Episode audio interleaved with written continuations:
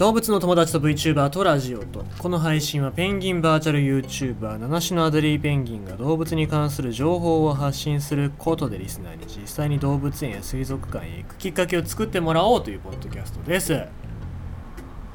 いやあのすごいっすよ。昨日かな昨日のお話だったのかな。だけどもほんとイチローすごい。イチロー選手が現役復帰というか、まあ、ずっと野球ができる体にしてるわけなんですけども、えー、女子野球女子の野球の日本代表というか、まあ、あの招集した子たちと野球をして、えー、ひゃくよんじゅっきゅうぐらいかなひゃくよんじゅっきゅうぐらい投げて最速ひゃくさんじゅうごキロっていう、まあまあまあなかなか野球やらない人には分からないかもしれないですけどもよないくつよんじゅうもごじゅう手前ぐらいのおじさんがそうやって投げてさ、で本気の姿を見せるんで、途中で足つっちゃったりなんかしながらもう手を抜かない女子に対しても手を抜かずにで、まあ、スライダーって言って曲がるボールですよ。その自分にバッターに対して曲がってくるボール投げて女子の女の子がすげえ怖がってるっていうねそういうレベルの本気度を見せるっていうイチローですよ。まあ野手なんですけどもともとピッチャーもやってましたからそういうことをするわけなんですけど、まあすごいですよね、うん、でそういう姿勢っていうのを見てやっぱりこうイチローってスーパースターだなと思いますし、まあいろんな業界でもそういうイチローみたいなスーパースターがいるとやっぱり盛り上がるなと思いますのでね、えー、動物業界も誰か出てこないかな、こういうなんか動物園水族館業界も誰か出てこないかななんて思いながら僕は、えー、見ておりますよ、うん、だからなんでしょうかね、イチローやっぱり姿勢ですよね、うん、姿勢がピッととりあえず、とりあえずピッとしてないといけないし、挨拶はおはようございますってしっかり言わないといけないですね。でちなみにあの僕はあの挨拶する相手がいないんですよ。毎回毎回ずっと一人でやってるからだからまあイチローになるのは無理だなと思ってます。やっぱこうなんだろう人と交流ができる人っていうのが上に立っていくべきなんじゃないかなと思います。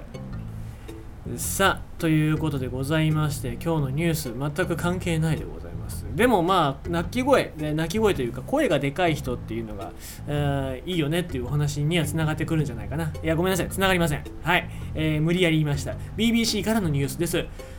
鳥の鳴き声だけのアルバムオーストラリアの音楽チャート初登場ごい大スターらを抑え絶滅の危機にあるオーストラリアの鳥のさえずりや鳴き声のみを収録したアルバムがこのほどオン、えー、オーストラリアの音楽チャートアリアの週間アルバムランキングで数々のスターを抑えてトップご入りを果たした。クリスマスシーズンに人気のマイクブレブーブレやマライア・ケリー、さらにはスウェーデンのポップグループアバやカナダ人シンガーソングライターのザ・ウィークエンドをも上回る勢いだというところです。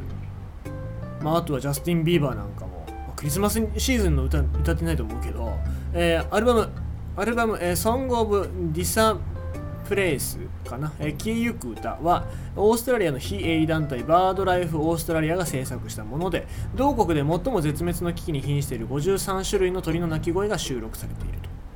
と。で短いさえずりを録音するために茂みの中で何時間も待ち続けたこともあったという。野生生物の音を録音するデイビッド・スチュワート氏はさんじゅうねん以上かけてめったに聞くことのできないオーストラリアの野生生物の鳴き声を集めてきた。同アルバムで使用されている鳥の声はスチュワート氏が録音したものだというところで、まあすごいですね。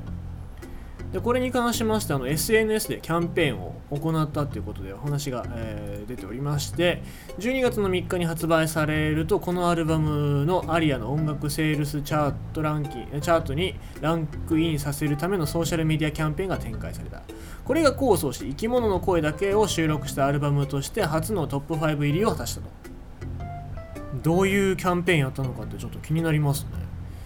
まあ、そもそもオーストラリアっていうのがそういう自然の生き物だったり鳥類に対しての関心が、まあ、非常に珍しい生き物いっぱいいますからね、そういう関心がもともと高いっていうのがこういうキャンペーンの成功に結びついたんじゃないかなって思いますけど、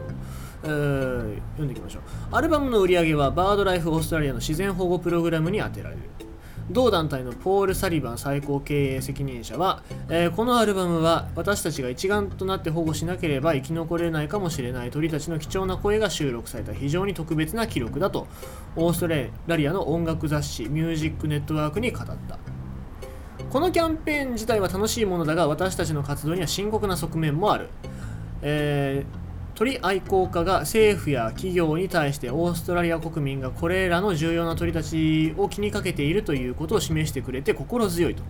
いうところですね、えー、オーストラリアチャールズ・ダーウィン大学の研究によると、オーストラリアの固有の鳥はろくしゅにいっしゅ、えー、せんにひゃくきゅうじゅうきゅう種のうちにひゃくじゅうろくしゅるいが絶滅の危機に瀕している。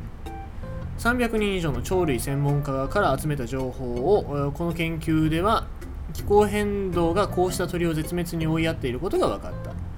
オーストラリアでにせんじゅうきゅうねんとにせんにじゅうねんに発生した大規模な山火事は鳥類の生息地を荒廃させた。えー、まあいろいろな要因があるかと思いますが、バードライフオーストラリアでは絶滅の恐れがある鳥類が にじゅうごパーセント 増、えー、増加したと推測していると推定しているという形でございますね。だからやっぱり年を追うごとにそういう生き物っていうのが減ってる、まあ、その減ってるんですよっていうことに、まあ、国民が関心を持ってますよっていうことで、えー、まあこういうキャンペーンだったりとか、まあ、こういう売り上げが上位に来るっていうのは政府た、政府の人たちにもアピールになるんじゃないかなっていうふうに思いますのでね、まあなんか日本でもそういう生き物に関しての関心が高まるようなそういう活動っていうのがなんか出てこないかななんて思いますよね。えー、近いところで言うと動物園のブームとか風太くんだったりとかさ、えー、まあいろいろな動物のそのブームっていうのはたまに起きますけども、それがなかなか自然環境だったり動物保護っていう生息環境を考えるみたいなところに結びついてこないっていうか来なかったのが、まあ、やっぱり問題なんじゃないかなっていうふうにも思いますので、次何らかの動物のブームがあるときはこういう保護だったりとか、えー、環境を考えること、まあ、関心を持ってますよっていうことにつなげるようなそういう活動にしていただきたいなと日本では思いますということでございまして、今日のニュースはオーストラリアの音楽チャートで鳥の鳴き声だけのアルバムがランキングごいになりましたよというそういうお話でございました。